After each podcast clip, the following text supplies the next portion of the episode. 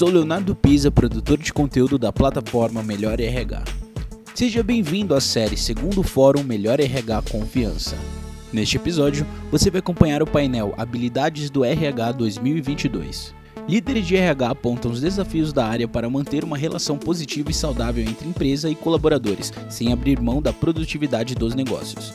Em tempos de trabalho híbrido, eles debatem o que está no radar das lideranças e quais são as novas formas de gerir e trabalhar. Como ser mais humano em um mundo cada vez mais digital. Programas de saúde mental, autonomia, flexibilidade da jornada, revisão de benefícios, diversidade, afinal, para onde os líderes do futuro devem olhar. Participam deste painel Douglas Almeida, diretor de recursos humanos da GE, Fernando Viriato, vice-presidente sênior de talento e cultura da Cor, e Ricardo Burgos, vice-presidente de capital humano da United Health Group Brasil. Essa série é oferecida por AP Data, Avatar da Saúde, Companhia de Estádios, Convênio Farmácia, Eparma, Job Center do Brasil, LG Lugar de Gente, Metadados, RB, RH Brasil Senac, Unimed Belo Horizonte, Unimed Rio e Univers. Olá, boa tarde a todos. Sejam muito bem-vindos. Prazer estar aqui hoje ah, com os meus colegas Ricardo e Fernando, para a gente estar falando um pouquinho aqui sobre a liderança, o atual, momento atual. Sou diretor de RH para a GE, vou pedir para meus colegas se apresentarem e nós começamos o nosso bate-papo. Ricardo, podemos começar contigo? Vamos lá, claro, Douglas. Super prazer né, estar essa tarde aí com a Melhor RH, com você, com o Fernando. Eu sou o Ricardo Burgos, né, tenho a grande aí, responsabilidade de liderar o capital humano do United Health é, Group aqui no Brasil, é uma empresa que tem a Mil, o América Serviços Médicos, né? Enfim, uma empresa com uma complexidade em saúde muito importante, mas muito feliz de estar aqui nessa tarde, podendo trocar né, e aprender aí com essa interação, viu? Boa tarde a todos, boa tarde Douglas, boa tarde Ricardo. Meu nome é Fernando Viriato, sou responsável por o que a gente chama aqui internamente de talento e cultura para a Cor na América do Sul. Um prazer enorme estar aqui com vocês nessa tarde. Obrigado, Fernando. Ricardo. Bom, vamos começar aqui nossa interação e acho que a proposta é a gente poder estar falando um pouco sobre a liderança, contexto atual. E acho que o contexto ele passa novamente pela discussão da pandemia. A pandemia chegou, eu acho que foi um, um, uma mudança de paradigma para todos nós, com decisões muito rápidas, e eu acho que fazendo todo mundo poder entender o que estava acontecendo sem muita informação, e no ambiente do trabalho isso se traduziu em muitas pessoas trabalhando de casa, questões de infraestrutura, conexão com as pessoas, e agora todos começam a falar de uma retomada, Algumas empresas já começaram a abrir os seus escritórios, muitos estão começando a discutir modelos híbridos. E eu queria ouvir um pouquinho da experiência de vocês, como tem sido essas discussões neste momento, como é que tem evoluído a, a possibilidade de uma retomada ao escritório. Carlos, você quer contar um pouquinho para a gente da tua experiência primeiro? Vamos lá, claro, Douglas. Primeiro, novamente, um prazer aí. E esse é um tema muito complexo, né, Douglas? Nós, na, na realidade, aqui na área da saúde, nós monitoramos todos os fatores é, externos, né? Nós temos uma rede hospitalar muito grande pelo Brasil, em diferentes estados, então a gente tem né, essa possibilidade de, analisar o comportamento, por exemplo, né, é, do, do, próprio vírus, da questão de testologia, né, a parte enquanto se positiva, enfim, é, toda essa questão, né, os fatores de ocupação nas redes de UTI e tudo mais. E nós tivemos uma condução muito consistente né, ao longo de toda a pandemia, no sentido de privilegiar todas as funções, quase 7 mil posições, que pudessem trabalhar de uma maneira remota, que assim o fizessem. Né? E nós já tivemos aí dois, é, é, é duas datas aí né, para retornar e acabamos postergando, né, não fizemos esse movimento. Apenas a liderança da empresa né, voltou no mês de outubro, do ano passado, até para que fosse um teste e a gente pudesse entender né, as dificuldades, pudesse aprender com os erros, né, e aí sim fazer a segunda e a terceira onda é, da, ondas né, da organização acontecerem ao longo de 2022. Desnecessário dizer, né, com as festividades aí é, é, no final de dezembro, nós tivemos que cancelar essa primeira onda e aí sim, né, monitoramos todo o comportamento pós, né, o que existiu de carnaval no Brasil, para podermos retornar com segurança, com um índice de vacinação assim muito grande, de uma maneira segura agora, né, a partir do mês de março. Então, na semana que vem, a gente retoma a, a, a volta aí do corpo executivo para os escritórios aí pelo Brasil, principalmente São Paulo e Rio, e já planejando aí a data para abril, né, para toda a organização voltar né, ao trabalho aí presencial, sempre ressaltando que grande parte da empresa é, trabalha no front da saúde. Né? Então, nós tivemos aí boa parte, quase 34 mil colaboradores trabalhando no front da pandemia e realmente nós procuramos dar toda, todas as condições para que eles o fizessem né, de uma maneira segura. Então, assim, agora nesse momento a gente tem segurança, tem um bom nível de assertividade para um retorno seguro, né, e com certeza é, híbrido, diferente do que nós tínhamos no passado, né, mas realmente diferente, diferente, com bom equilíbrio, e estamos aí bastante animados para que isso ocorra e para recebermos os nossos colaboradores é, nos nossos escritórios aí a partir desse mês é, é já, viu, Douglas e Fernando? Bacana, Ricardo, obrigado. Fernando, e contigo aí na tua empresa, como é que está a discussão? Olha, nós uh, passamos o período da pandemia. Bom, a Cora é uma empresa de operação hoteleira, né? É, então, marcas desde super econômicas como Ibis, Ibis Budget, a Sofitel, Fairmont no segmento luxo. E o que a gente fez foi. Uh, os hotéis praticamente não fecharam. A gente fechou durante um período mais crítico na primeira onda, uh, mas quando em abril de 2020 até julho de 2021, alguns permaneceram fechados até janeiro, mas depois eles reabriram. E a sede, sim, ela ficou em, home office durante a maior parte do tempo, com algumas tentativas de retorno, mas nós, eu diria que a gente é, teve mais sucesso na tentativa de retorno no vale que teve entre a contaminação onda da Delta e a da Omicron, ou seja, em agosto, setembro do ano passado. A gente então voltou, a gente voltou com um caráter primeiro de voluntários, evidentemente não para a população de risco, né? É, e quem já tinha se vacinado, o ciclo completo de vacinação. Depois nós voltamos uh, num sistema que é três vezes é, por semana trabalho face-to-face. Né? Face-to-face pode ser tanto na sede, né? quanto nos, nos no, indo fazer reuniões nos hotéis, enfim, isso para a população da sede. Tá? A população dos hotéis, desde que os hotéis reabriram em julho, entre julho de 2020 e janeiro de 2021, eles, eles uh, voltaram a funcionar plenamente. Evidente, com todos os protocolos, a gente desenvolveu um protocolo global com o Bureau Veritas, a gente certificou todos os hotéis, a gente chamou de protocolo All Safe. Esse protocolo ele vem evoluindo, porque ele não é o mesmo protocolo para a fase mais crítica da onda e o protocolo onde você vai aterrizar já na hora que você começa a suspender uso de máscaras, etc. e tal. Ele vai mudando, né?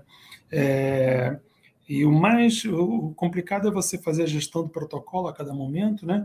Mas uh, do ponto de vista da sede, que é o que interessa aqui, que é trabalho híbrido. Então, três vezes por semana, as equipes estão se acostumando, é uma forma diferente de colaborar, de cooperar, né? É um aprendizado para as lideranças, tanto quanto foi o trabalho 100% uh, remoto, né? É, e eu acho que toda a curva de aprendizado, aprendizado que o mercado e nós fizemos para o remoto, ele precisa ser revisto um pouco para o híbrido, né, que ele traz novas, uh, novos desafios.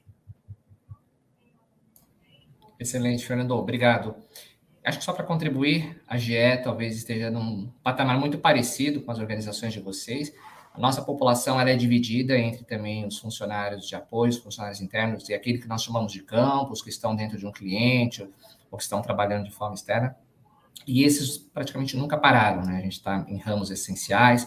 Acho que a grande preocupação foi, ao longo da pandemia, tentar entender rapidamente o que era necessário para manter os seguros uh, e estarem confortáveis em fazer o trabalho. Mas para aqueles que são internos também, todos foram trabalhar remotamente e a gente continua evoluindo nos processos, na forma de poder permitir maior colaboração.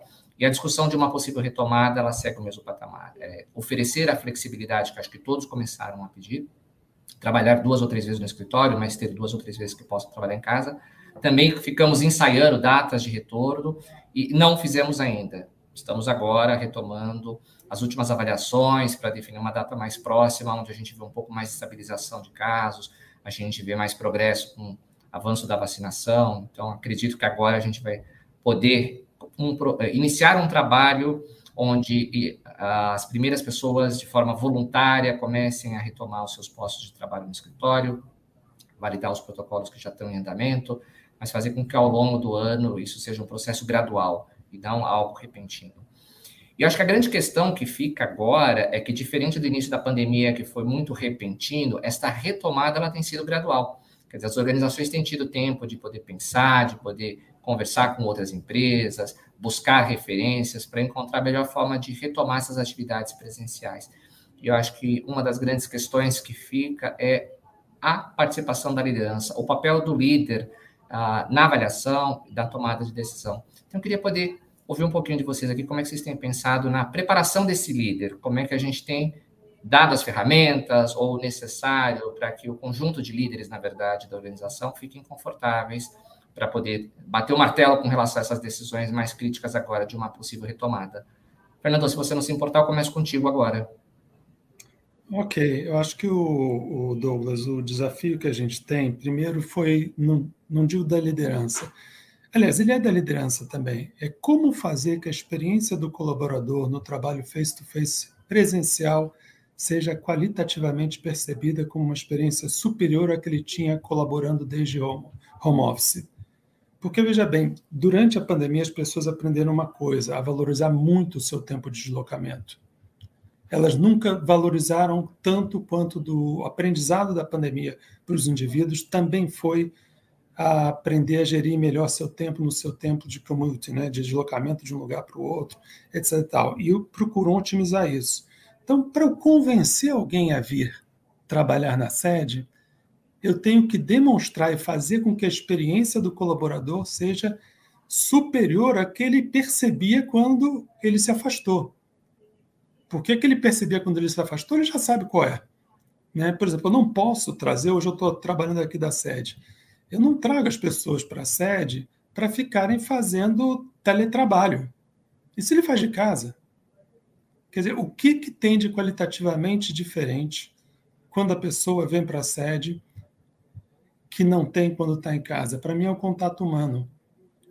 Então, assim, o contato humano, que ele é insubstituível, embora ele possa ser um pouco humanizado pelas telas, é, é, as pessoas estão aprendendo a retomar, por exemplo, aprender a, através da observação de ver o outro fazendo, que é mais limitado quando você está colaborando por vídeo. E tem pessoas que aprendem assim, né? É, aprendem sobre seu chefe, aprendem sobre sua equipe, aprendem sobre seus pares. Então, a grande, acho que a grande lição para as lideranças foi a gente trabalhar com as lideranças é, esses elementos de poder fazer com que a experiência, o que, que eles vão fazer né, para que a permanência, quando as pessoas venham e de fato troquem no face-to-face, seja qualitativamente superior na avaliação delas para que elas tenham vontade de voltar amanhã. Muito bacana, obrigado, Fernando. E do teu lado, Ricardo? Não, muito bacana, Douglas, escutar o, o Fernando, né? Essa, essa percepção realmente faz muito sentido. Eu acho que você encontrar né, o valor realmente é, em, ter a presença física é algo fundamental, porque a pandemia ela acabou mudando muito esse, esse racional do, do, do trabalho, né? Você busca hoje propósito, você busca, obviamente, equilíbrio de vida, né? Nós passamos por um momento de transformação sem precedentes, né? É, desculpa trazer de novo o ponto, né? Mas por sermos saúde, né? A parte de saúde mental é algo que a gente trabalha assim de uma maneira muito forte dentro da organização, até porque a gente provém né, esse tipo de solução para o mercado com a mil, né? Então, realmente é algo que a gente, eu procuro me debruçar para aprender aqui com toda a parte médica, né, clínica, os psiquiatras, enfim, os psicólogos e psicólogas a entender realmente um pouco como a gente pode mitigar, né? Acho que o, tudo que a gente passou, né, esse efeito do, da, da desconexão, nós fomos privados aí em março de 2020 de uma maneira muito abrupta e repentina do convívio, né? Nós tivemos que, né, quem obviamente é, pôde, é, de ir para um, um, um escritório, quem já tinha uma, uma certa infraestrutura é, em casa, quem não tinha teve que lidar com problemas ergonômicos, né, teve que se adaptar e tal. E naquele momento, se a gente revisitar o passado, a gente não sabia quanto tempo iria durar né, a pandemia, enfim. Tinha algumas estimativas que seriam meses, né, e estamos aí né, há dois anos, né, vivendo e combatendo aí toda essa situação. Mas eu vejo de uma maneira muito clara que a preparação de liderança para esse momento, ela tem que se dar no sentido amplo. Né? A gente aqui dentro do United Health, nós não tínhamos a possibilidade do trabalho remoto pré-pandemia, então foi um grande ganho. Nós conseguimos aí compactuar até com os Estados Unidos, onde já existia uma cultura de home office muito bem consubstanciada, não era o caso do Brasil. Passamos a ter, né, grande parte da empresa hoje, é, é, obviamente da população remota, funciona assim super bem. A gente até procura mitigar o excesso disso, né? O que a gente fala aqui da fadiga né, do trabalho virtual é algo que, né, as reuniões elas foram marcadas, né, três e meia, quatro, quatro e meia, cinco, você não tem break, né? O break ali do, do café, da pausa, né, da, do presencial, você deixou de ter por um bom né, número de meses. Então, a gente procura analisar né, todo esse contexto, sempre acreditando muito no equilíbrio. Nós não, não acreditamos aqui nem empresa nos extremos, né? Se você for 100% desvinculado, assim, fisicamente da presença, também não funciona. Muito embora tenhamos algumas posições é, que são realmente é, é, full home-based, né, baseadas na casa todo o tempo, mas ainda assim estamos encontrando essas esferas de toque, de reuniões, né, de momentos que eles possam se conectar com as equipes, com os líderes, né, com os liderados, e acreditando muito que grande parte da empresa está no modelo híbrido ou até no, no, no presencial é, é 100% aí, que também é um desafio que eu tenho, que a liderança tem de conseguir, né, obviamente, diminuir essa presença no escritório, né, de repente por uma necessidade de, de sistema, né, de confidencialidade, por aí vai. A gente está procurando realmente ter uma infraestrutura que o trabalho remoto possa propiciar, mas sem sombra de dúvidas, para não me alongar muito, é um momento de repactuação, né, de entender a, a importância de liderar né, é, é, é, por influência, de conseguir realmente manter engajamento num ambiente diferente do que a gente tinha. E a gente procura trabalhar nossa liderança realmente para compreender a complexidade do momento que a gente enfrenta e de realmente se manter muito conexo com as equipes, o que não é fácil.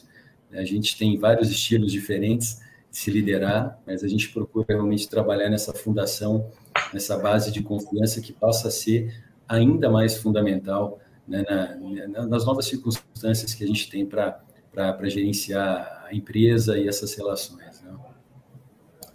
Bacana, Ricardo, obrigado. Eu vou dar o meu testemunho aqui com base na palavra que você usou de repactuar, que eu acho que esse é o ponto também que é chave para a gente. Porque ao longo da pandemia, a gente teve que rapidamente aprender a se aproximar das equipes de uma forma diferente. Porque é o que você disse, qual que é a nossa dinâmica? Trabalho presencial, dentro do escritório, poder estar circulando entre as áreas, tomando um café no corredor e muitas vezes não só estabelecendo novas conexões, como resolvendo coisas rápidas. E isso era muito saudável, e talvez a gente não valorizava tanto quanto agora. Como você disse, as reuniões elas são sequenciais, você não tem aquele intervalo para tomar um copo d'água, para trocar uma ideia. E à medida que a gente tem a possibilidade, sim, de retornar para o trabalho presencial, como que a gente vai fazer essa adaptação? Porque a gente sabe que vai ser diferente. Nós não vamos retomar ao trabalho com todo mundo dentro do escritório como era antes. Todas as organizações têm discutido esse modelo híbrido, duas, três vezes por semana na empresa. Então, não é sempre que eu vou encontrar a mesma pessoa no escritório quando eu estiver no escritório. Como que a gente se prepara para isso? Então, acho que um grande insight para a gente com relação ao papel do líder é como que ele segmenta a sua organização. Nós fazemos isso muito bem quando a gente olha para marketing e pensa, como é que eu vou servir o mercado? Como é que eu vou trazer soluções? A gente sabe que os perfis de consumidores são diferentes e a gente desenha estratégias diferentes para lançar soluções. A discussão é a mesma agora, com essa retomada. Algumas pessoas estão prontas para um retorno imediato, outras não. Muitas tiveram que mudar a sua dinâmica familiar, suporte que tinha dentro de casa para conseguir estar todo mundo fora trabalhando. E essa volta ela requer um tempo. Então acho que o grande desafio é como que a gente pensa num processo que seja gradual e que garanta que para quem está pronto para um retorno imediato, que a gente tem condição de receber essa pessoa. Mas para aquelas pessoas que precisam de um tempo para se organizar, a gente também vai continuar permitindo. E talvez um desafio prático é como que eu vou continuar promovendo reuniões de grupo, contando com algumas pessoas no online e outras de forma presencial. Então a gente passa por muitas coisas, mas eu acho que a grande sacada aqui é essa: entender que eu não tenho uma solução única para toda a organização. Eu preciso segmentar a população e buscar soluções simultâneas para poder acomodar todos esses interesses. Queria voltar aqui na troca com vocês, porque uma outra coisa importante que surgiu na fala e que a gente vê muitas pessoas discutindo tem a ver com o cuidado da saúde mental. E talvez o público esteja interessado em saber, poxa, o que, que nós temos nas organizações hoje que interessa isso? Porque não era talvez uma preocupação presente para muitos antes da pandemia, e eu diria que praticamente todos hoje trazem essa mesma dúvida. Que, que a gente pode fazer com relação à, saúde mental? Quem gostaria de falar? Bom, posso falar. É... Sim, em relação à saúde mental, eu acho que o nosso principal desafio é como é que a gente engaja as pessoas em relação à oferta. O problema não é fazer oferta. A oferta a gente tem via plano médico, via outras soluções, EAPs e assim por diante. O problema é como é que a gente engaja as pessoas para fazerem a correta utilização. É, ainda temos, eu acho que ainda temos, especialmente na minha operação, minha operação de falando de camareiras, de recepcionistas, garçons, etc. e tal. Acho que a, o desenvolvimento e o conhecimento e a utilização correta e coerente das especialidades de psiquiatria e psicologia no Brasil, especialmente psicologia, ainda é uma questão recente. Para vocês terem ideia, isso foi incluído no, como cobertura nos planos médicos na década de 90. Tá? E ainda tem muito preconceito no sentido não exatamente pejorativo, das pessoas acharem que um tratamento psicológico é uma coisa que elas não precisam. É muito difícil para as pessoas avaliarem o ponto aonde esta ferramenta passa a ser uma ajuda para uma solução e não uma ocupação do tempo dela, que não necessariamente vai trazer um benefício uh, adicional para ela. Então, assim, o, a grande, a primeira experiência nossa com a pandemia foi ofertar para todo mundo, mas as pessoas não utilizavam. Mas as pessoas continuavam reclamando. E aí a gente reparou que o que existia também era uma grande nuvem cinza, um mood que atrapalhava as pessoas também, era muito mais o humor, uma parte era humor e uma parte era real. E era difícil separar o joio do trigo, porque a gente sabia que a gente não capturava as pessoas na adesão, mas a gente sabia que a gente tinha um problema. Então, acho que pouco a pouco a gente foi com gamificação, com algumas outras ferramentas, é, esperando e, e, desenvolvendo um pouco mais nas pessoas autopercepção, né? É, e selecionando alguns grupos, os pós-Covid sequelados por problema de memória ou qualquer outras coisas que teve um grupo assim, depois teve um, alguns outros grupos pelo isolamento, ansiedades, os de, depressões, etc. e tal, e, e, mapeando e fazendo com que as pessoas se envolvessem uh, mais. Mas ainda assim acho que é uma questão difícil e ela é uma questão presente ainda hoje. Né? Apenas a pandemia apenas potencializou a grande doença moderna dos escritórios, que foram são as questões de doenças de natureza psicológica. Né? A pandemia somente estressou isso, é, e eu acho que essa questão ela já era um ponto super importante da, antes da pandemia, ela é, veio para ficar. Agora vai ter que ver como é que vai resolver a questão de regulamentação de atendimento de telemedicina, que é uma questão importante, regulatória, que agora vai precisar avançar um pouquinho, mas é, porque parte da solução é também cobrir a distância alguma coisa. Obrigado, Fernando. Ricardo? Vamos lá, né? muito bom te escutar, viu, Fernando? Sempre bom aprender né, com a experiência nesses contextos diferentes, né? Eu vejo muito assim na, na nossa organização, acabei até tangenciando um pouco, né, esse tema na, na, na pergunta, no tema anterior, né, Douglas, mas eu vejo assim, nós lidamos, né, é, com os extremos da vida todos os dias, né? Obviamente com o nascimento, com os falecimentos, né, nas, nas nossas operações, e quando a pandemia veio, ela trouxe todo né, esse contexto para um extremo muito exacerbado. Né? Nós estávamos lidando ali com é, é, literalmente uma pandemia, uma situação que, por mais que nós tivéssemos tido a oportunidade de acompanhar o início da pandemia na Europa, depois Estados Unidos, descendo né, para as operações é, é hospitalar, hospitalares aqui na América do Sul também, era um cenário de assim criação de protocolos, você não entendia o comportamento do vírus, a própria classe médica, né, se preparando para saber e, e, lidar com todo esse cenário. Então, realmente assim, um contexto de uma série de incertezas e ambiguidade, né, e a palavra medo, ela veio para todos nós. Né? Como é que nós manteríamos ali né, suprimentos, pessoas trabalhando, né?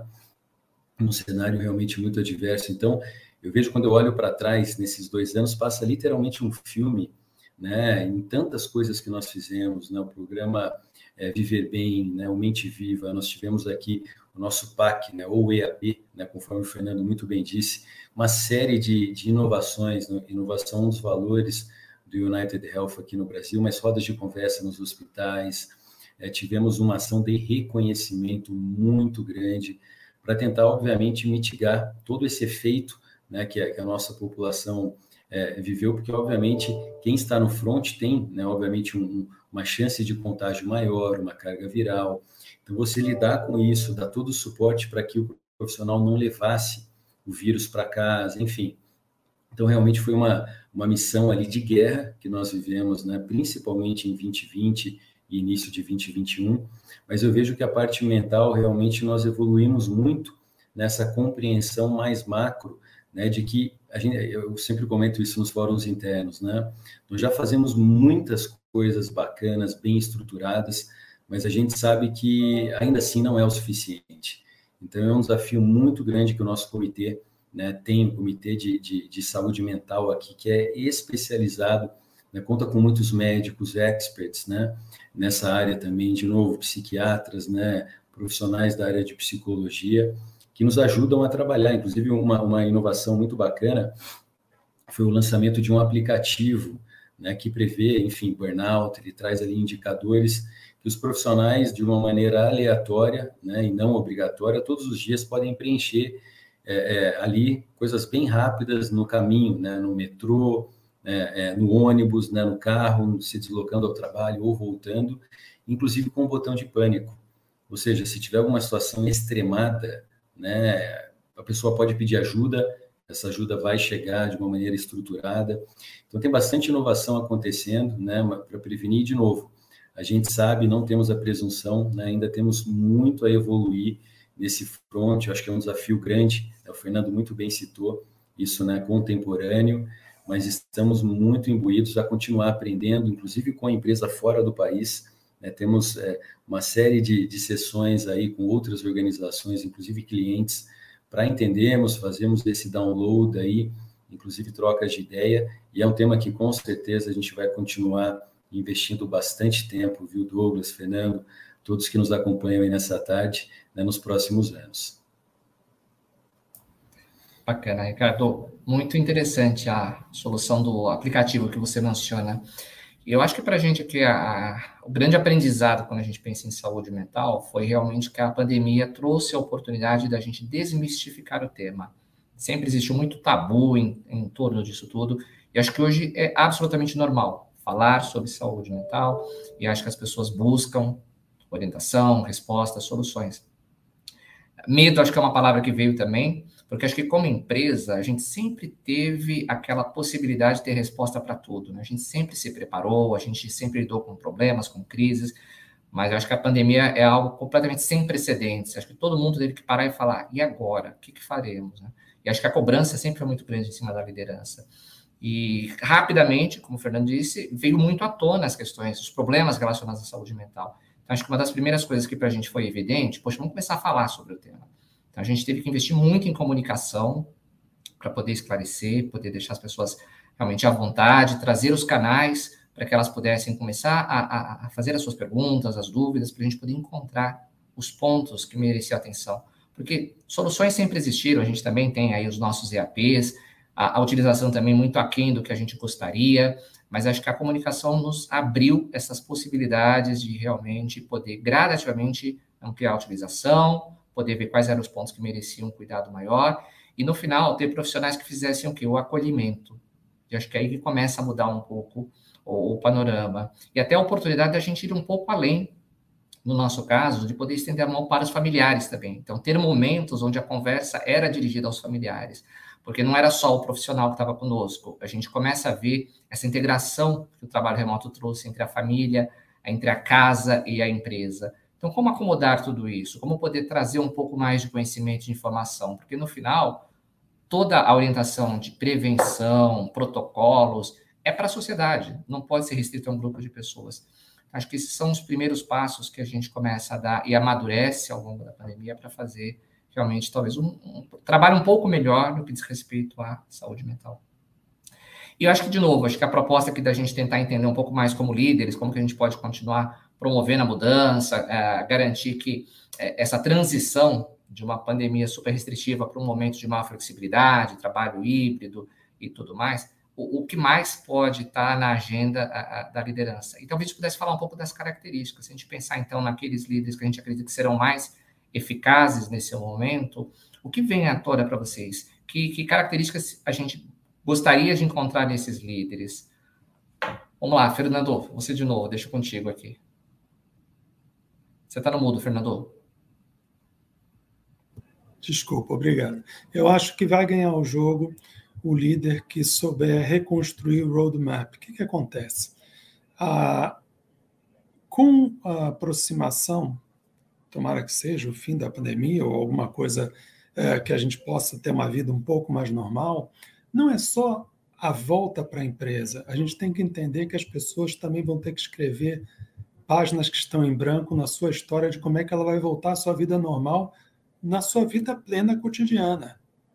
Né? Então, entender que a volta a um trabalho, uma relação de trabalho um pouco mais normal, mesmo que seja num sistema híbrido, tá? que não existia anteriormente, como o Ricardo falou que na empresa não tinha antes e tal, ela é também a possibilidade não só da gente estar junto, engajando os times, é, recebendo, conversando é, presencialmente com as pessoas, mas também reencontrar os caminhos para a volta a uma vida normal. E esse esse convite, tem que entender que esse convite às pessoas a voltarem para o escritório, ele é também um convite às pessoas a voltarem a uma vida um pouco mais normal. Né? É, então, ele pode definir se vai ou não vai à academia, se acha que é se expor para fazer ginástica, ou se vai no horário que tem menos gente.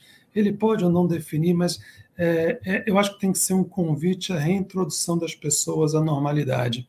Né? E é só combinando, as lideranças têm que entender que só combinando a percepção do indivíduo, né? fazendo uma aventura humana do que a gente chama da aventura empresarial nas nossas empresas, nos nossos mundos corporativos, é que a gente vai conseguir ter um entendimento pleno do potencial da realidade de cada um, do potencial, desenvolver o potencial de cada pessoa. Fantástico, obrigado, Fernando. Ricardo, para você, quais são essas características? O que destaca?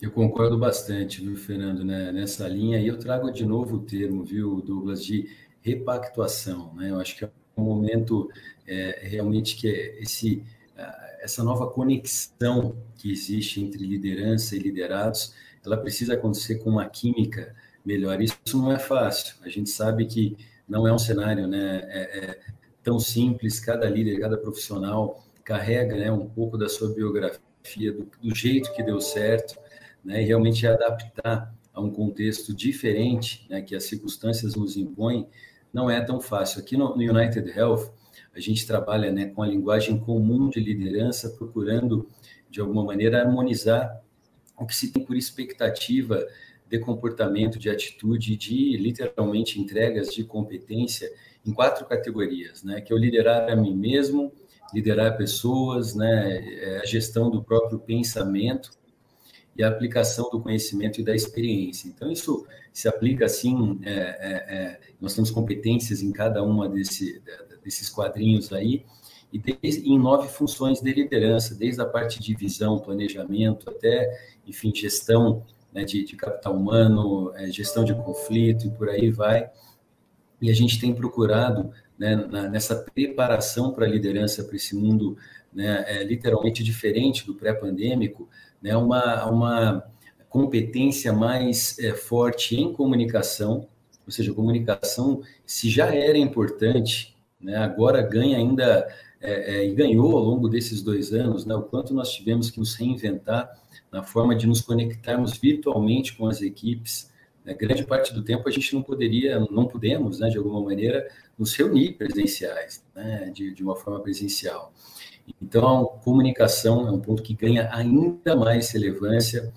Uma parte também, da, acabei citando, né, liderar por influência, eu acho que é um tema muito importante, e também sem desconstruir a questão da hierarquia, mas é um outro ponto que a gente bate muito de liderança servidora, né, de olharmos o organograma de uma maneira virar, né, inversa.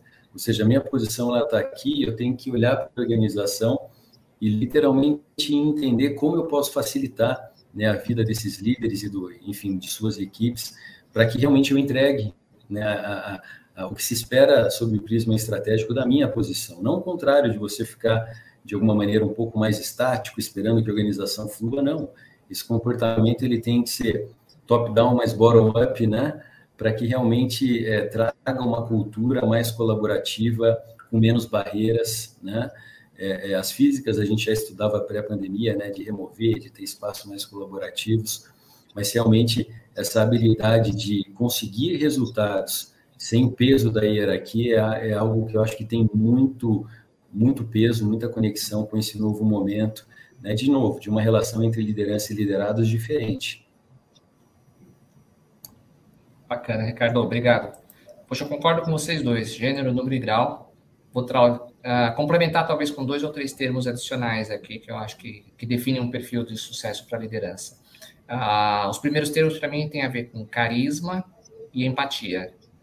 Eu acho que poder realmente ter essa condição de poder ser de fato mais humano, de estar próximo das pessoas, de poder se colocar no lugar do outro, porque a gente parte às vezes do princípio que estamos todos no mesmo barco, né? E não, não estamos. Nós estamos na mesma tempestade mas a maneira pela qual nós estamos enfrentando é completamente diferente. Uns com mais recursos, outros com menos, as condições às vezes não são necessariamente as mais agradáveis, e a gente precisa ser mais empático. Realmente parar por um minuto, dar um passo atrás, tentar fazer mais uma ou duas perguntas para ah, descobrir o que está prevenindo essa pessoa, talvez, de dar a resposta da mesma forma que você daria, ou, ou de agir com a mesma velocidade. Então, acho que a capacidade de se colocar no lugar do outro, de ser empático, acho que faz a diferença e conquista. Você traz os times mais próximos e você consegue ir mais rápido e além depois. Acho que a gente tem que ter um pouquinho dessa paciência. Então, acho que essas são duas palavras que para mim fazem a diferença. Outro termo que eu traria nessa definição é a vulnerabilidade. Não é porque somos os líderes que nós temos todas as respostas e sabemos de tudo Ok dizer, poxa vida, não sei, me ajuda a pensar, vamos encontrar uma solução juntos, ou me dá a oportunidade de poder ir atrás. Então, eu não tenho que ter todas as respostas, mas eu tenho que ter o compromisso de conseguir trazer uh, caminhos para a construção dessa solução. Então, acho que essas são outras definições que eu gosto de pensar aí num, num líder de sucesso. Pessoal, a conversa está muito bacana, muito gostosa, mas o tempo voa, né? Parece que não. Eu fico com a impressão que a gente acabou de começar o nosso bate-papo, mas ele já está chegando ao final. Então, eu queria fazer uma consideração final aqui e convidar cada um de vocês também para deixarem as suas palavras finais para os nossos participantes. E antes disso, só lembrar todo mundo aqui uh, do nosso apoio para a Casa Roupa. Vocês estão vendo aqui o QR Code na tela, uma instituição que nós apoiamos para crianças adolescentes com câncer, transplantados. Então, quem quiser fazer a sua contribuição, doação, basta acessá-los através desse QR Code e, e poder fechar aqui o nosso bate-papo. Primeiro, um prazer interagir com vocês, Ricardo, Fernando, a gente poder trocar aqui algumas figurinhas sobre o que, que a gente está vendo, o que, que a gente acredita que possa dar certo. longe da gente ter todas as respostas, mas eu acho que essa boa prática de trocar impressões e o que funcionou nas organizações pode nos ajudar aqui e também a todos que estão acompanhando a gente nessa transmissão. Então, espero que a gente tenha podido deixar algumas boas ideias para o time. Então, agradeço a todos aqui. Passo para você, Ricardo, na sequência, Fernando, também, para a gente poder fechar. Não, muito obrigado. Realmente você foi bem preciso, viu, Douglas? Parece que a gente iniciou agora, né? Passou tão rápido, mas um super prazer aí, Douglas, Fernando, né? Escutar vocês para mim foi, foi super bacana para iniciar a semana, né? Oxigenando um pouco as ideias, enfim, um grande prazer. Também queria agradecer né, o, o convite, né, de novo da Melhor RH, aproveitar para mandar um abraço, um abraço aí para o Márcio, né? É um grande parceiro nosso aqui na, no United Health também, e dizer realmente que é um cenário diferente, né, de uma relação mais humanizada, né, é, entre líderes e liderados, e um momento, de novo, que toda a pandemia, esse cenário sem precedentes, ele trouxe muitas dificuldades, mas ele trouxe também muito desenvolvimento. Né? Quando olho para trás e vejo quanto a gente evoluiu né, obviamente em circunstâncias totalmente extremadas, em gestão, né, em conexão, é, é, algo que a gente vai levar um certo tempo para né, perceber e compreender. Mas muito feliz, espero que tenhamos mais oportunidades aí dessa troca.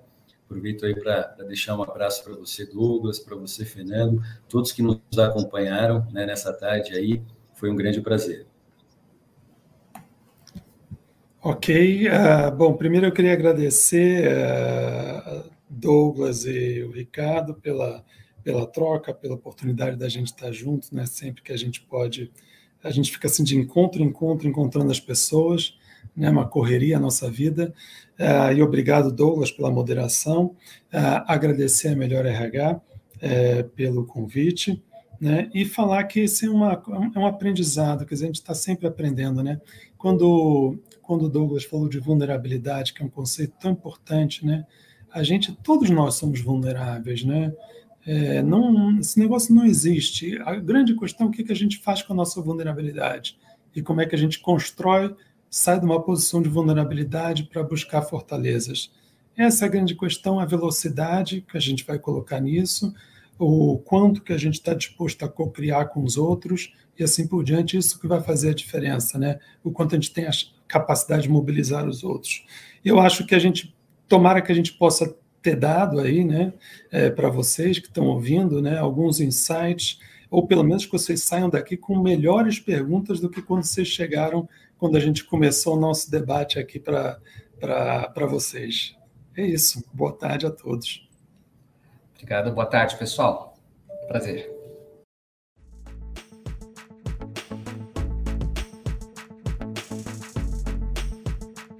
Você acompanhou mais um episódio da série Segundo Fórum Melhor RH Confiança. Confira a série completa em 11 episódios. Até a próxima.